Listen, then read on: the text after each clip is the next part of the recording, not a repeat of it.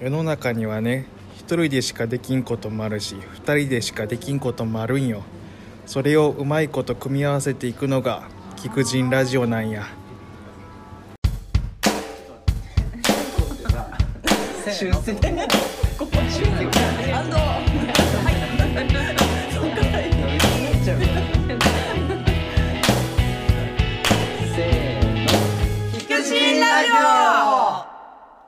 じゃあ今日はゲストに、えっとニューエラレディースってせあ紹介しちゃっていいいいんですかあもちろんねですニューエラレディースの宮越さと子さんとスーパーキキさんをお招きしてますこんにちこんにちは。はさとこです。キキです。よろしくお願いしおます。願いしますおえっ願いしますと2人にはえっと今年初めてジンスタンドの拠点になったえっと池袋の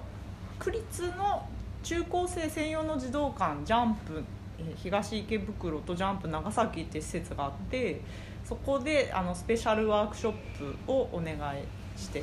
ますで今日最終日の3回目のワークショップが終わったとこっていう感じですね。今日は10月23三です。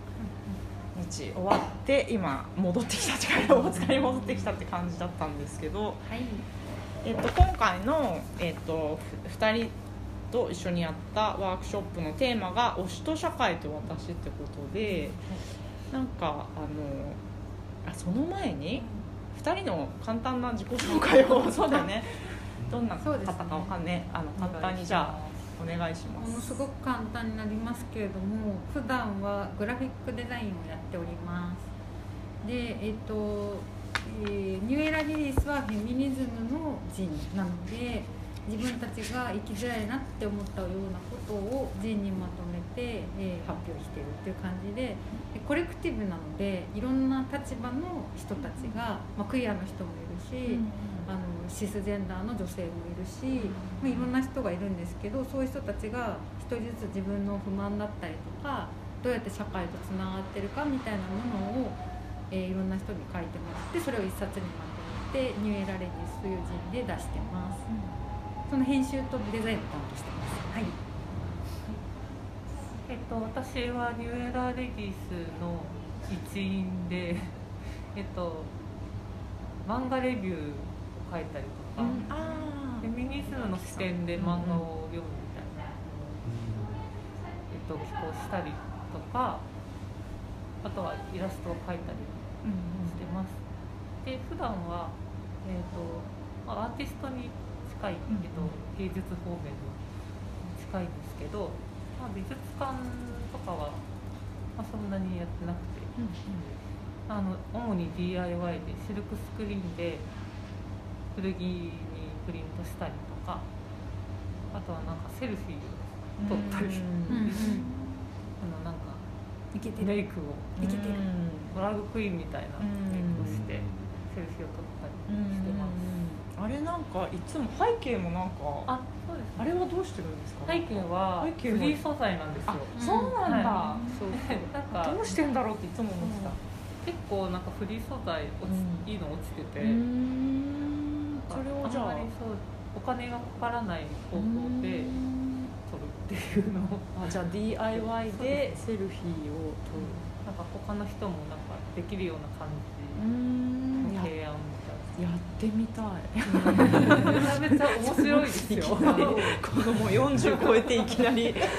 ビュー。そういうことなんだ。自分再発見みたいなそうだよね。あんまり自分に焦点当てて生きてこなかったからなんか急に再や発見してみたい。ぜひ今度詳しく。はい、そのワークショップやりたいな。ハマる人絶対いるよな、はい、あそんなお二人です、で今日、まあ、そのさっきの続きで「推しと社会と私」っていうなんかこのテーマをとりあえずあのにしようっていう、まあ、経緯っていうかなんか思いというか、うんなんかありますか、あまあ、一応なんか考えたのは私里子なんですけれども、なんかその推しっていうねキーワードをですね、以前京都一律芸大のあの生徒さんにワークショップやった時に「今推しっていうの知ってますか?」みたいな感じで聞かれて「うん。何ですかそれは?」みたいな感じで聞いた時に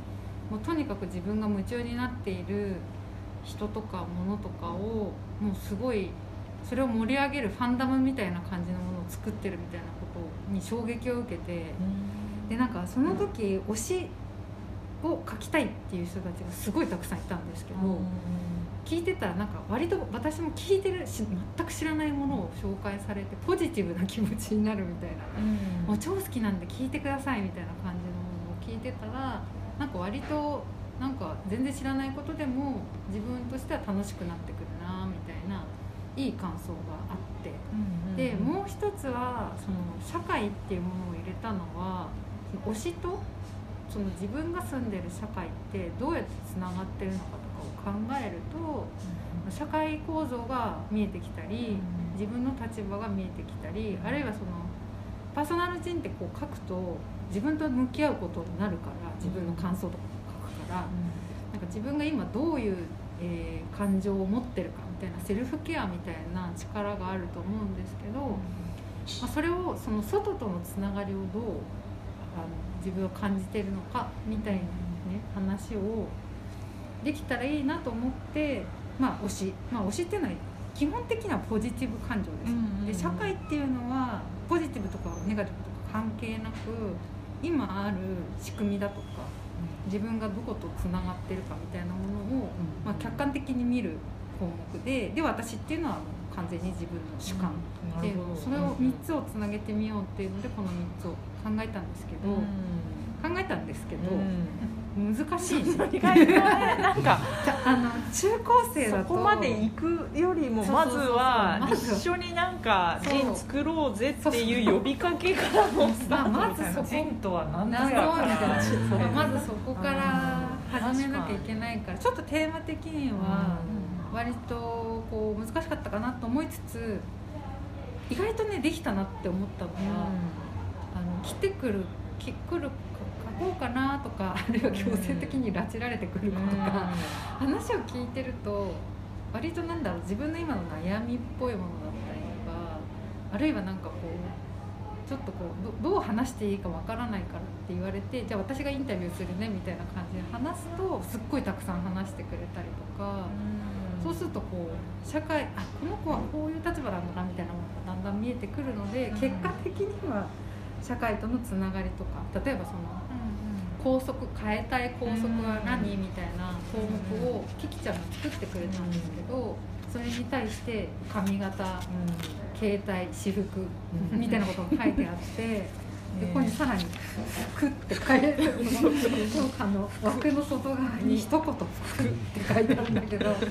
でもなんかこれもやっぱり今の状況これだけでもあじゃあ校則が厳しいのかなとかか小学生から中学生とか高校生に上がった時にあんなに自由だったのにだんだん全体主義みたいな感じ？なんかその個性をこう潰される教育になってんのかなとかこれを読んでる人はあのヒントがたくさんあるなって思ったので、まあ、この社会って結構難しいかも説明するのと思ったけど、やり取りすると意外とどんどん出てくる今すごいなんか NHK みたいな話してる。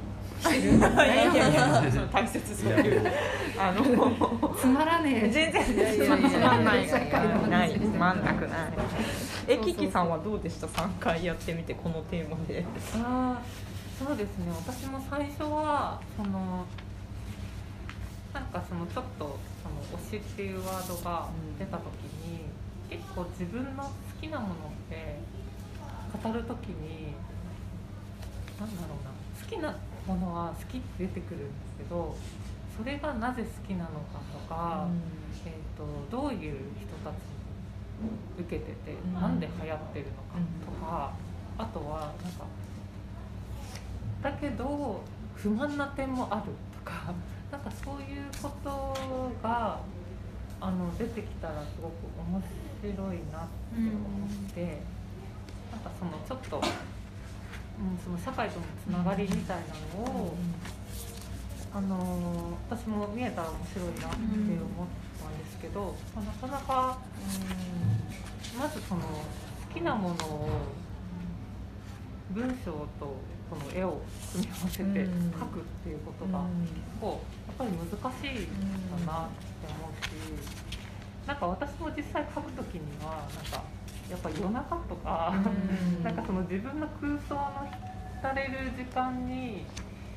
書かないと難しいなみたいなこと思ってだからなんかみんながこうワイワイしてる中で書いてる子たちはなんかすごいなって思って逆に。確かに。だからなんかその中でこんだけの物量が出たっていうのは結構なんかすごいなとは思う。ね2箇所のそのジャンプで、はい。えっと合計何冊できたんだ？結構できましたよ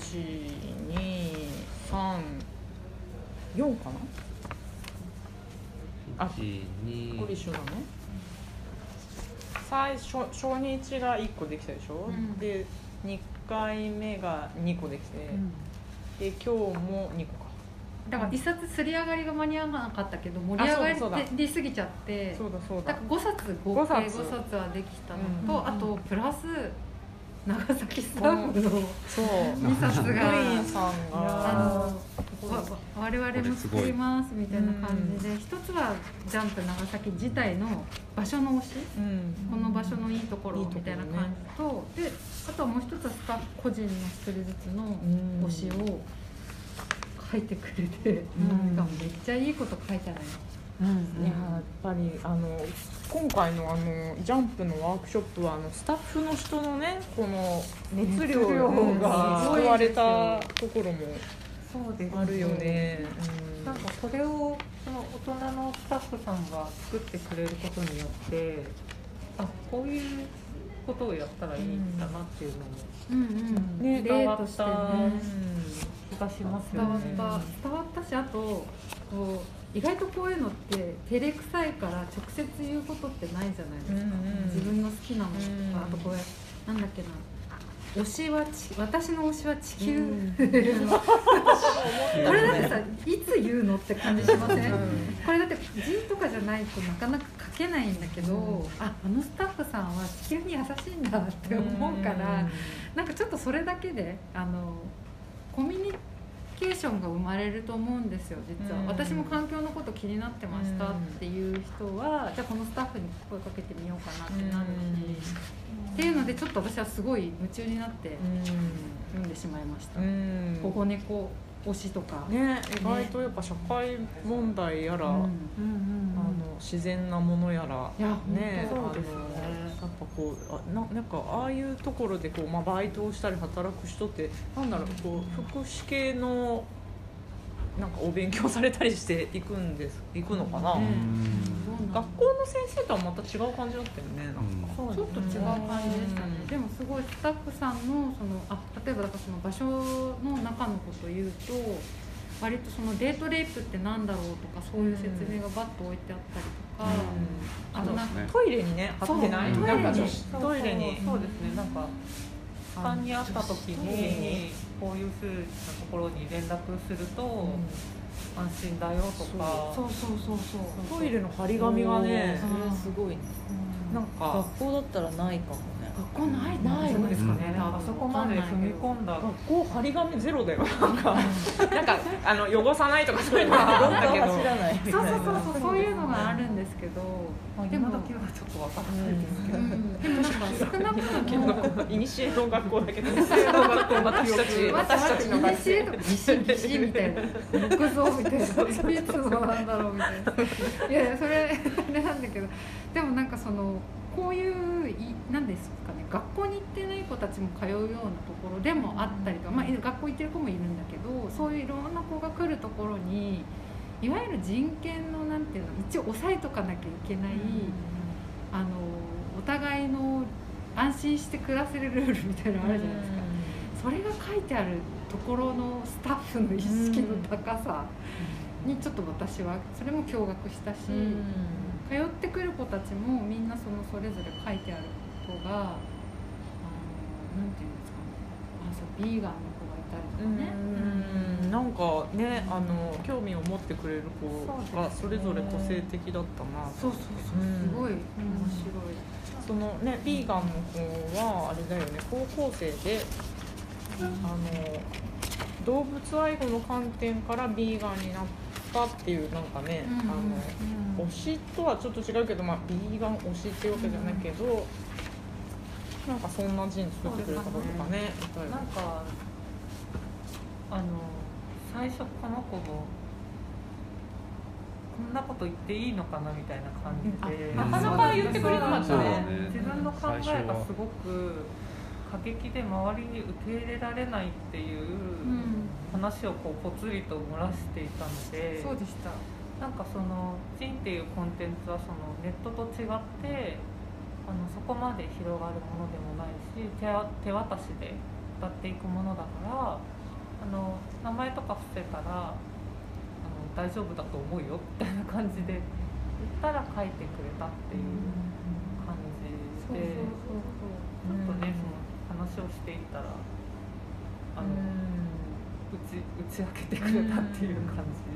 そうだよね。なかなか周りに理解されないから変わってるってこうレッテル貼られてる感じのなんかね言言っててでもあのジンに興味があって来てくれてって言ってたからなんかこれからねなんかジンに開眼していろいろ自分の考えを発言ねできる場とかそれに共感してくれる人がなんかね見つかってくるだろうけど。なんかそのすごい熱量で書いてくれた子が一人いて、何ページも書いてくれた子は、なんかその自分の趣味の話がなかなかその学校でできる人がいないっていうふうに言ってて、あの漫画が好きな子だよね。そうですね。漫画が好きな子が、もうその子すごい10ページぐらい書いてくれたんだよね。時間内に書いたって。これは家でやって。徹夜で書いてくれてあの1回目に参加してくれた時にジンってどういうものかってことを説明したらお家で書いてこようみたいな感じで今日仕上げてきてくれたんですよであの切り張りをしてその場であの2色目2色目の模様とかを描いたりとかして完成させたそうだから今日はあれだよね。レイアウトと編集作業。って感じであと追加でなんか言いたいことを書いたりとかして完成させたっていう感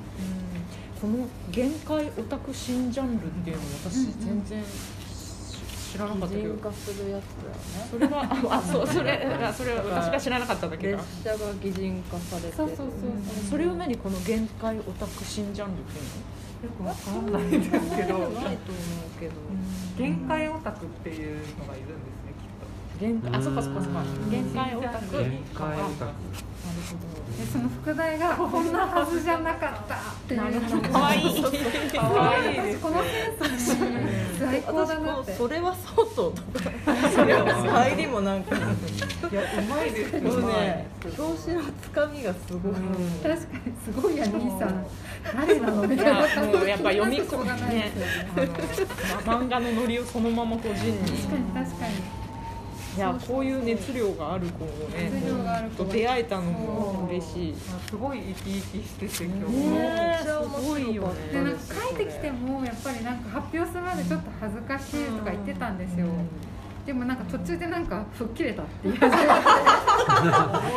てい。いなみたいなでなんかそこをこうほじほじほじほじするのが我々の役割なのかなごいもう聞き上手でさ 乗せそ乗せ上手だよね。最後の八高線とかすごいよね。やばいですよね。キャラ作り。なんかこのなんかやっぱりそのこれを読むと私も読んでみたいなみたいな気持ちにやっぱうんこれぐらい熱量があるとすごい思うから本当に楽しそうにねうに。語るもんね。語る。本当好きなんだなっていう。そうそうそう。でもなんか決して別にその紙媒体でこういうもの書けるならどんどん持ってきなよみたいなことを言うと、いやなんか本当にうちわで楽しみたいだけみたいな感じでも言うんですよ。だから紙媒体のいいところはやっぱ炎上しにくいっていう、ころだからこういう好きなものを自分たちとあと分かってくれる人だけにだけ読んでもらいたいっていうのがもう本当にベストが書いてくださった方に思いました。この子もね今日ねあの音楽のなんかなんだっけミュージシャンが好きな男の子もねうんすごいあの最後の方もう力尽きるぐらい。この子もねあのすごいシャイな子なんだけどさとこさんがすごいこう聞き上手で、すごい。マンツーマンマンツーマンのね。そうそうそう。二宮さん気になったもん。二宮さんっていう人が好きなねミュージシャン。そうですそうです。でなんか誰なんだろうと思ったらそのディズニーランドとディズニーシーで、そのバンドがいるじゃないですかたまにこう歩いて突然現れるバンド。その中のマーチングマーチングバンド、ジャンルはこういろいろあのジャズとかその、マーチだけじゃないんだけどいろんなものをやるんだけれどもその中でこう名物トランペクターがいるらしいんですよ、えー、気になる。そう気になると思って。でなどうやって知ったんだろうっていう。本当そうなんですよ。でそれをちょっと有名ちょっと有名な人で YouTube とかにも名前が上がってるぐらいは有名らしくてでなんかそあの出会いとかはどうなの？って聞いたらこうこのあの二宮さんとの出会出会いを書いてくれたりとか、でじゃあこれを見た人がどこに行ったら会えるのかって聞いたらここに行ったら会えますよみたいなことをポイントを押さえてくれたり。ちょっと会いたくなっちゃう会いたくなっちゃいますよね。で実際なんか動画も見せてくれたんですよ。でやっぱやべえってなって。そうなんだ。そうそうそう。すごかった。やっぱこの中二中二？中あ違うかこの子はもうもっと大きくなってるのか、うん。出会ったのがでその時。そうその時に出会ったっていうのとあと、このえっとこのか書いてくれた方は、あのまあ詳しいからじゃあ楽器やってるんですかって聞いたら、うん。トランペットやってますみたいな感じだったので、いつからやってるの？って言ったら4歳みたいな、え4歳みたいな。っすごい。ていうのでなんかちょっと興味をうん私が持ったと聞いてで最後にちょっとだけ自分の自己紹介を入れてもらって、うん。みたいな順番で仕上げてもらったんですけど、そう 本当にこういう書き方で「人っていいのかわからないんですよ実は。あでもそうそうわかんないんだけどね。うん。確かに。でも結構あのそこはむ難しかったとこっていうかね、うん。あの高校生にぐらいになると、はい。結構みんなさらさらと書くけど、そうですね。中学生ぐらいだと、そうそう。いきなりこう渡されて、うん。推しのこと考えて書こうってなると、そえなんか誘導尋問形式みたいに、そう。ですよね、うん。なってきますよ、うなってくる。あと、えっと、結構今回意識したのがキキさんともね話して決めたんですけど、あの自分の好きなものがないって、うん。結構コンプレックスになることってあるじゃないですか、だからそういうのがないように自分の好きなものがなくっても書けるように項目をキキちゃんが作ってくれたんですよ、うん。なんだっけいろんなのそうそれがね、うん。よくて私たちもあのすごい真似させていただいてて。あよかったです。あのよかったです。いやまあでもなんかいわゆるよくある質問みたいなそうなんかそれがでもさ小学生っぽくていいなと思ったの。10億当たったら何何する？する？とか。もうなんかあと。知性がない質問しか思い浮かばないいやいやいや最それがいい。それが良かった。でこの高校校則ルールを変えたいとかは結構書いてくれた子も。うんそれはなんか結構やっぱりうん。その子が感じてるその社会の不満みたいなのをうんうんやっぱなんか投げてほしいなって思って、あの作った項目で、よね。なんかそれを書いてくれた子はやっぱりちょっとね漏らしてくれたから、そうだねそうだね。嬉しかったな。好きな漫画とか好きな動物とか大人にもっとしてほしいこととかこういうものをこれはねこれ私。急に大人なのに大人にもっとこれる自分に叱咤してんのかな。あと推しのここがたまらんとかね。そうそうそうそうそう。この間そうこの間見見た夢一番あそうそうそう。ですはいこの枠枠の使い方斬新すぎる。そう。ぜひこれえこれって全部、えっと、7日に持っていくんでしたっけ、うん。あの、はい。最後のフィナーレジン祭りの時にあの、うん大塚のトランパル広場っていう南口にある駅前広場であの人展示をしたくてであのジャンプブースを作るのでそこで見れそこるかなで見れます、うん。だからその今のそのこの間見た夢っていうの気になる人はここで立ち読みでもあ何でも、ね見に来てくださいあと今大塚のジンスタンドでは閲覧であの置いてあるからあそうなんですね。大塚に来たら見れるしフィナーレジン祭りでもまあ見れるかなっていう感じで、いいですね、うんそうおすすめな食べ物教えて砂肝中学生？あいやこれもねこれも大人。やっぱねなんなら島田さん？そうそうそう大人です。島田さんね大人ですよもうなんかこのさ砂肝っていうのをローマ字で書いてる斬新さ衝撃を受けたこれもそうだよシーフークーこのシーフこうークねこの高速ルール変えたいっていうのでシーフークってなんかシール貼りたいから頑張ってローマ字を確かでもこれこういうのが多分人ジンそう作りの好きな人のうん。第一歩な気がしますね。すこちらとしてもね。なんかローマ字結構なんか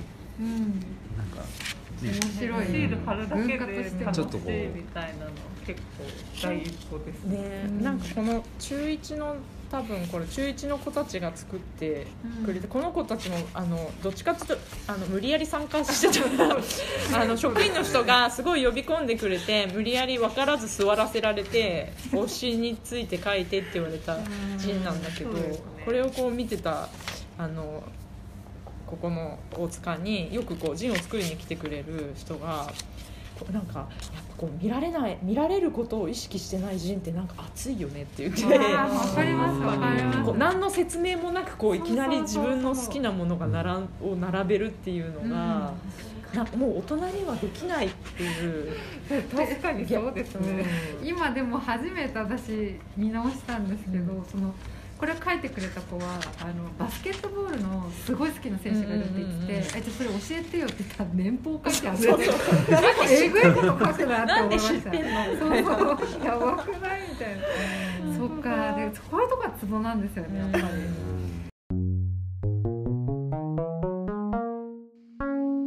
菊人レディオ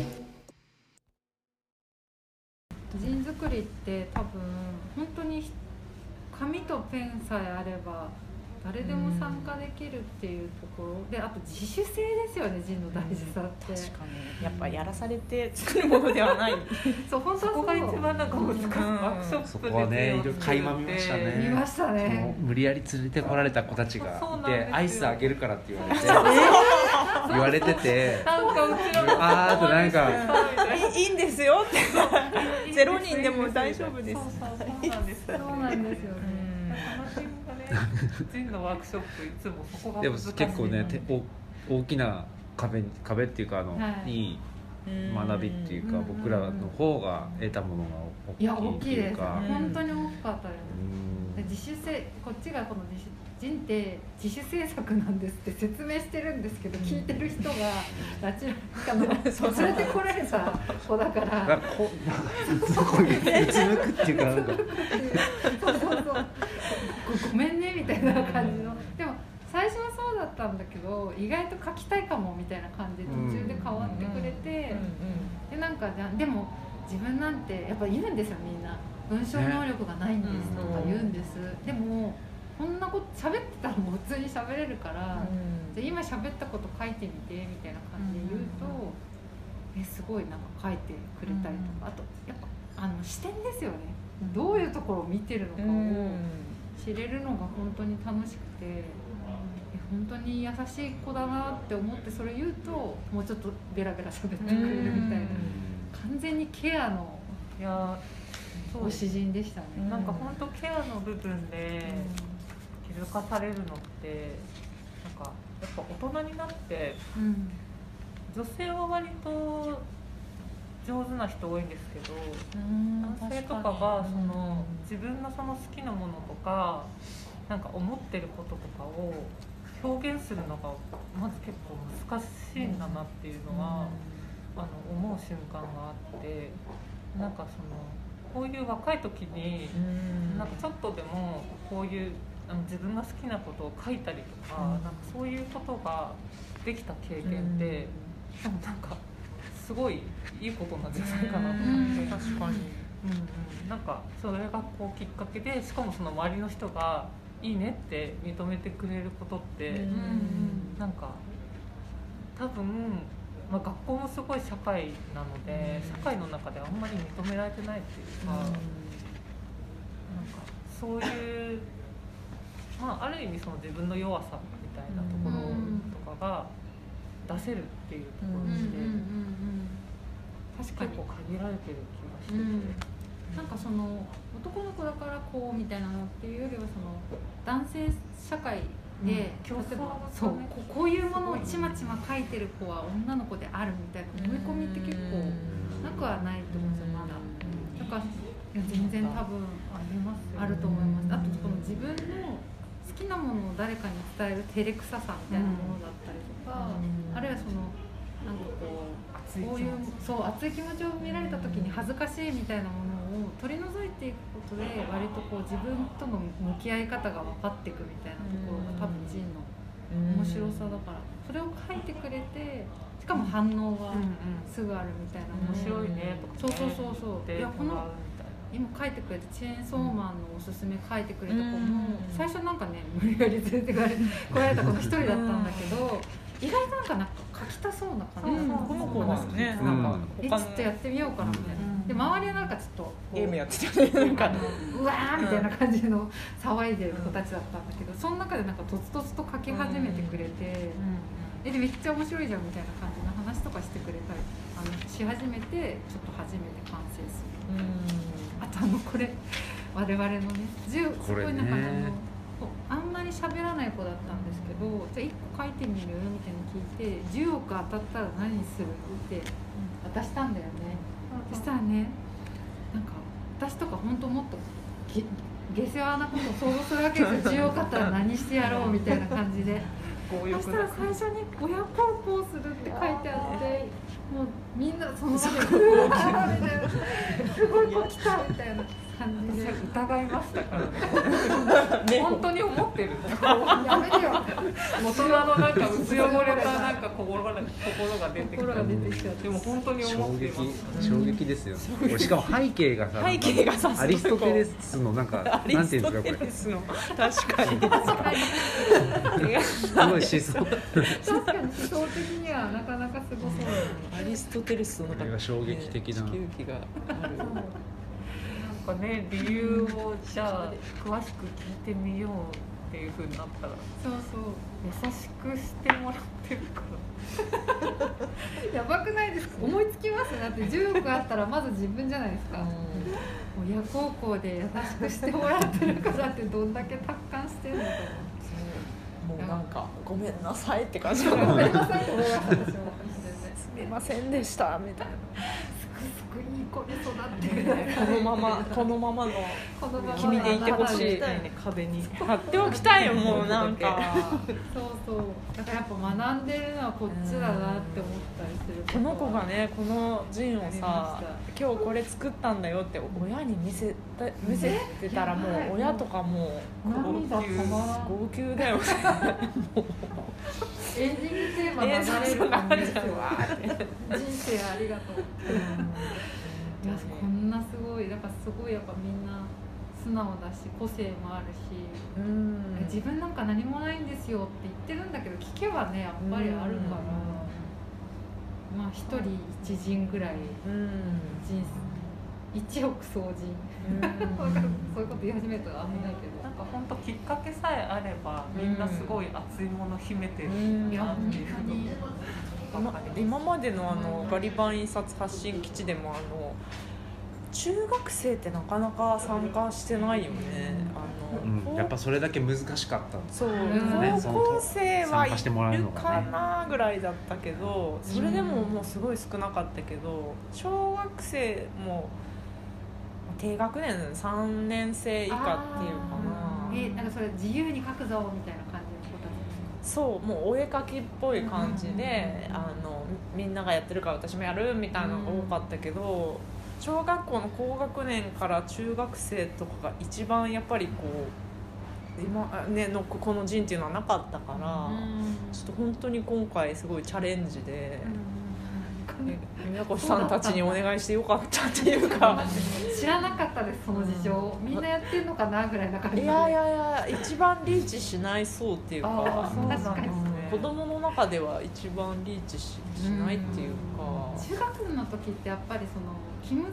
自分の気難しさもあれば社会からなんかこうなんていうんですか最初に受ける洗礼が多いじゃないですか、自国でしたからね、うん。私も闇時代確かに。なんか一番そのなんか社会のヒエラルキー的なものをうん。中学に入っていきなり知って、うん。そうそあれ？なんかこんななんかそそれこそねいじめみたいなのも、なんかやっぱりうん。起きやすい構造でもあるし、う絶対そうだと思う。なんか先輩後輩とかのねなんかね急に縦社会みたいな。なんか校則とかすごいいきなり服装がすごい厳しくなったりとか、うん。髪型とか。そのなんか男性と女性の違いがあるんだなっていうのはすごい。あ確かに。ね急に。確かに。に急に分けられるよね。すごいわか確かりますにそうかも、もう小学校は自分のこと動物だと思ってた。からそうそう気づかないんだけどね。気づかなかった。し親みたいな。なんか扱い違うみたいな。確かに。なんかまずもう服装がさうん。完全に分けられちゃうじゃん。そうだなね。そうだなんか生徒会長も男みたいな。あえー。なんかそうだあれ男ばっかじゃんみたいな。確か気づくの早くないですか？確かに怖いですね。早い。確かでもそうだよ。そうだからそういう洗礼を受けるからなんか逆に周りの目も気になってしまうし別に自分が悪いわけじゃなくても。だからこういうものを書くのが恥ずかしい時期ですよねうんなんかこうバカにされたら嫌だなとかそうそうそう結構気にしちゃうかも、うん。なんか目立ちたくないと思ってた中学校の時。確かに。ななんだろうあのとにかく浮かないようにっていうかなんかうん。あれ特に私田舎だったからっていうのもあるけどこうなんか目立つとこうすぐこうなんか、先輩とかにね、うん。ちょっと派手な色のカバンなんか持っちゃった日にはなんか確かに。見つけられてそうととにかくそういうのをなんかそれ時代もあるかもしれない。我々の時代はねリンチとかあったからね。そうですよ。だからそれ目立たない。呼び出されるとヘアピンをさバッテンにした日にさ先輩から呼び出されてバッテンにしてんじゃねえよみたいな。だから今考えるとなんだそれって確かに思いますよ。あれはなんかあいやれが3年生になって初めてできるあの謎すぎる謎すぎるさルールそのルールどどこルール確かになんか小学校の時はねガンガンやってたのに急にまっすぐに止めるみたいな。急ですよね本当自由とはみたいな。ねあれ何だったんだろうな。それで今こんな反動で髪ピンクとかさでもね私それも良かったと思ってなんか明らかにそのジャンプの職員さんにはいないような派手な格好をしたお姉さんたちが なんかワイワイ来てなんかなるほど。あなんじゃのこりゃみそたいな。うみんななんかあの振り振り返るっていうかなんか 目立ってんだよね。ちょっと二度見二度見っていうかね。そうあれっつってそう。もうなんかみんな男の子とかみんな意識しちゃってる感じだったもんなんか。なんかあいつは誰だみたいになんかこね。うたむろって男の子たちがたむろってなんかひそひそ言ってて。動物園のパンダ状態だった時あったよねなんか。なんかあまりにもそれがあるから、あのスタッフさんがなんか私たちになんかあの子たち気にしてるみたいなんでちょっと呼んでもらえませんかってなんか声がかかって。でなんかうちらが行ったら逃げられたよね。そうそうそう。あのちょっと用事思い出しました。なんだそのアニメ漫画みたいな。動画みたいな。みんな散る。そうそうそう。そうあ別にいいのにこっちは別に行きたかねえわ、そんなことはないんですけどそんなことはないんだけどそんななんかわざわざね興味持っていただいてるのは嬉しいですね。面白かった。面白かった。あとなんかあのいや僕はなんか学校でもすごいあのなんだろう変わっててとか言う言う言ってきた子とかに「いや私たちもめっちゃはみ出してるから」みたいな感じで「確かに」みたいな。なんいやか気持ちがめちゃくちゃわかるから、それはなんかなんとか生き延びてまあその生き延びる社会を作るのはまあ大人の役割としても、なんとか生き延びられる、まあ、だからジンを作ってこれ持ってっていろんな人と話すとその学校の管理教育的なものじゃない外側があるみたいなので。これが名刺代わりになるよみたいなことを言うとあなるほどみたいな、まあ、それをあの自由に作ってくれるかどうかはわからないにしても思い出してくれたらいいなっていうか、あじゃあちょっとこう悩んでるからこういうの作ってみようかなとか、あるいはまあそのジャンプに行って話してみようかなみたいなこととかややれたらいいなと思ってちょっとこんな作業してます。私たちもそのフェミニストっていうとなんかまだ結構世間ではすごい弾かれる存在っていうか、弾かれるだけど、フェミニストねそうそうそのフェミニズムのジンとかを作るとやっぱり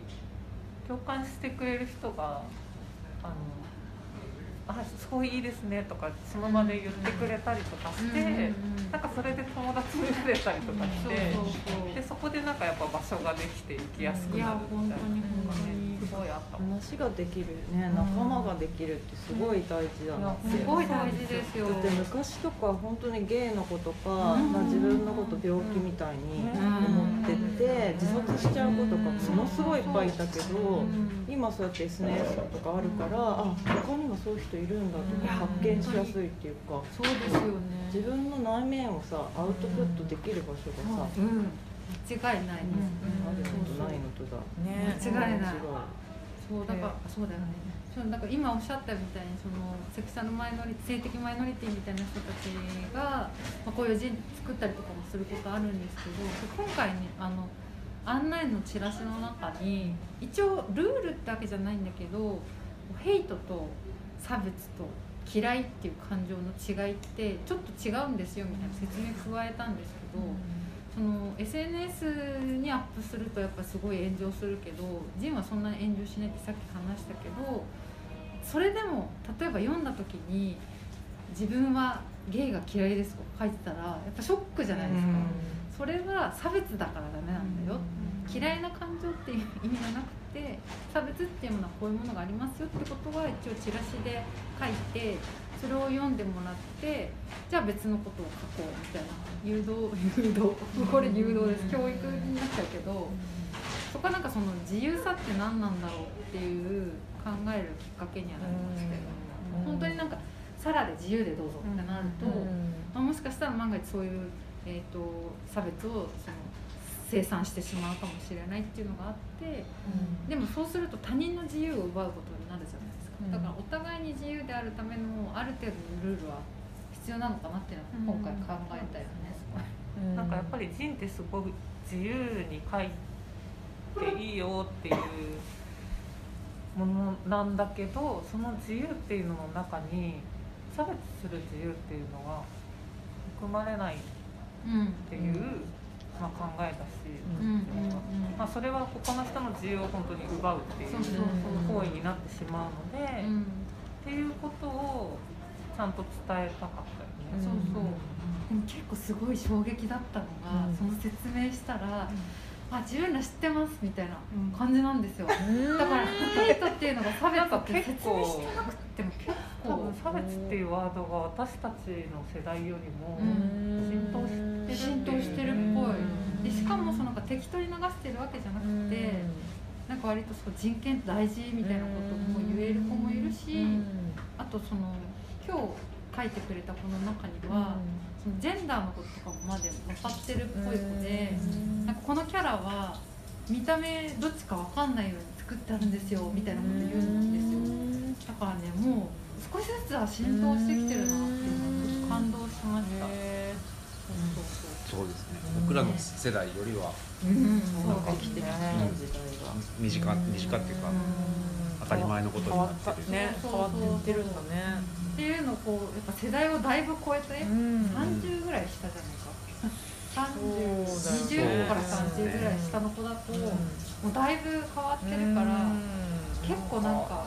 30年25年ってこんな変わるんだなみたいな確かにリねアルに分かって嬉しいなと思いましあ本当に自分たちの発見が多いたいやかなりねワークショップだったなと思って。か正座して読むみたいな気持ちなんかすごい思ったな。なんかでも中高生からしてみたらねそんなうんうん。2030上の大人と、はい。そのぐらいのと年に時に出会う大人ってなかなかやっぱ学校の先生とかね、親とかってなるけど全然違う大大人？たちに。なんか出会うのって絶対なんか今すぐに何かはなんないかもしれないけど、うん。すごくあの、ね。長い目で見たらすごい刺激にはなってるんじゃないかと思うから、思いたい、うん、なんかね 何か思い出してもらったり、ね。この今日一緒にジン作ったことがねなんかまた、うんうん。きっかけになれば、うん、いいよなーなんて思って、またこのジャンプもまあ来年またこのねガリバ印刷発信基地があるかどうかは分かんないけど、うん。ねもしあの来年もあったらまたジャンプであの展開できたらいい継続できたらいいなと、うん。あと別に私たちがやらなくてもジャンプの中でもねね。なんかあの1年に1回ぐらいなんかジンウィークとか作って。うんやるとかもいいし、なんかこう続ければどんどん浸透して、そうですね。あのうんもっとねね。生きやすくなる子供も増えそうだななんて勝手に思ってたけどなんか苦労した反面あのあの 成果も実りも多かった気がするよね。ね。確かに、うん。なんか高校のインターナショナルスクールだったら、うんジンの授業があるんですよだからそうさっき一律芸大とかで先講義やってるとか言ってたけど中学校とかでもなんかやる機会がねあえったら面白すごい世うんの中ね変わりそうな気がいや本当私それすごいいい提案だと思います、どうですか？やりうん。ません、みんなで。みんなで。中学乗り込んでにって確かに。こそ必要だ。あそうそうそう。だからその安藤さんが誘ってくれた時も、あの映画のモキシーみたいなことやりましょうよって言ってくれたじゃないですか。でモキシーって校内のヒエラルキーとか、うん性差別とか、そういうものをこっそり一人の子が、いやそういうの出されじゃんみたいな感じの、わーって書いたものをトイレにこっそり、うん。あの無記名でうん置いてそれが広まってってで賛同してくれた子は手に星マークつけてねとか言って、うん。それでなんかこうだんだん団結してくみたいな話なんですけど、まさに今回のものって結構なんか、まあ、もうちょっとこう社会寄りのことをモキシーではもちろん映画だからやってるんだけど、なんかこれって中学生にこそ必要かもって私はちょっと思いました。そうですそうもうどこにも行き場がねえみたいなことを私も考えてたから。これ自体がやっぱり居場所うんうんになりうるうん。可能性はすごいありますよね。いいなとみんなで交換庫とかの会とかも本当はやりたいですもんね、ねやりたいですよね。テレアな子が多いからあれだそうですうねん。なんかテレアっぽい子がテーブル囲んでやってるのすごい。えそうそうよかったよかった。よかった。よかったのなんかお互いに話すごい合うなみたいそうなそうそう。なんか集まってきてたよね、あそこのテーブルに。そう。そうそう。よかったです。自分の推しはねみたいな感じでうん。ポロポロ話し始めたりとか。それ好きなんですか？意外な接点がみたいな。ねよかった。いや。本当そう。そこはねすごいなんていうかあの中学の多感な時だと男女別れがちみたいな問題とかも、うん。こういうのだとちょっと解消できたりとかね。なんか年齢も別々だったしね。別々でした。なんか結うん。構面白かったですね。ババラバラでよかったです。しかも各子って、まあ、偏見かもしれないけどみんないい子なの。だから人の話をちゃんと聞くんですよ、うん、確かにね。経営とかやったりとかして、うん書かない子はやっぱりゲームとかしちゃってなんかながら聞きだったもんね。んか。そうですね、そういう子でもちゃんと書いてくれたりするけど、うんうんうんでもすごいいい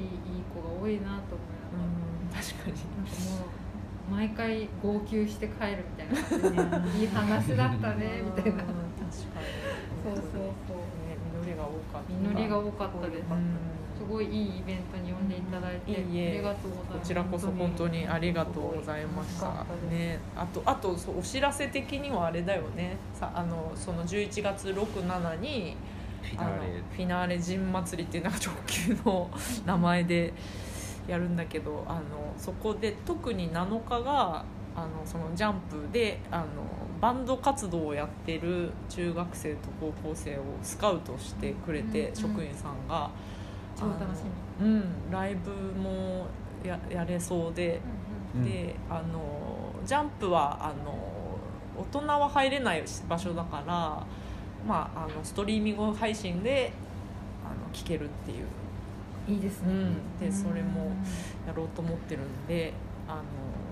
ぜひ6711月6と7はこのジャンプの子たちの陣も見ながらライブも聞いてもらいたいなと思います。楽しみ楽しうん。みなんかあのおしえっ、とジンその最後のフィナーレでうん。バンドやってくれる子たちの、自分たちのバンドジンも作ってくれたんですよ。そうそうそうあそうですね、今日。うん。そうだからそれを見るのも楽しみ、うん。今印刷してもらってる最中なので、そうそれはそう。そう7日にあ6と7に読めますよ。うん、読めるのでそれを見ながらあの、うん。聞くとまたいいかもしれない。うんね。うん。そうそれ泣いちゃうかもしれない。ね。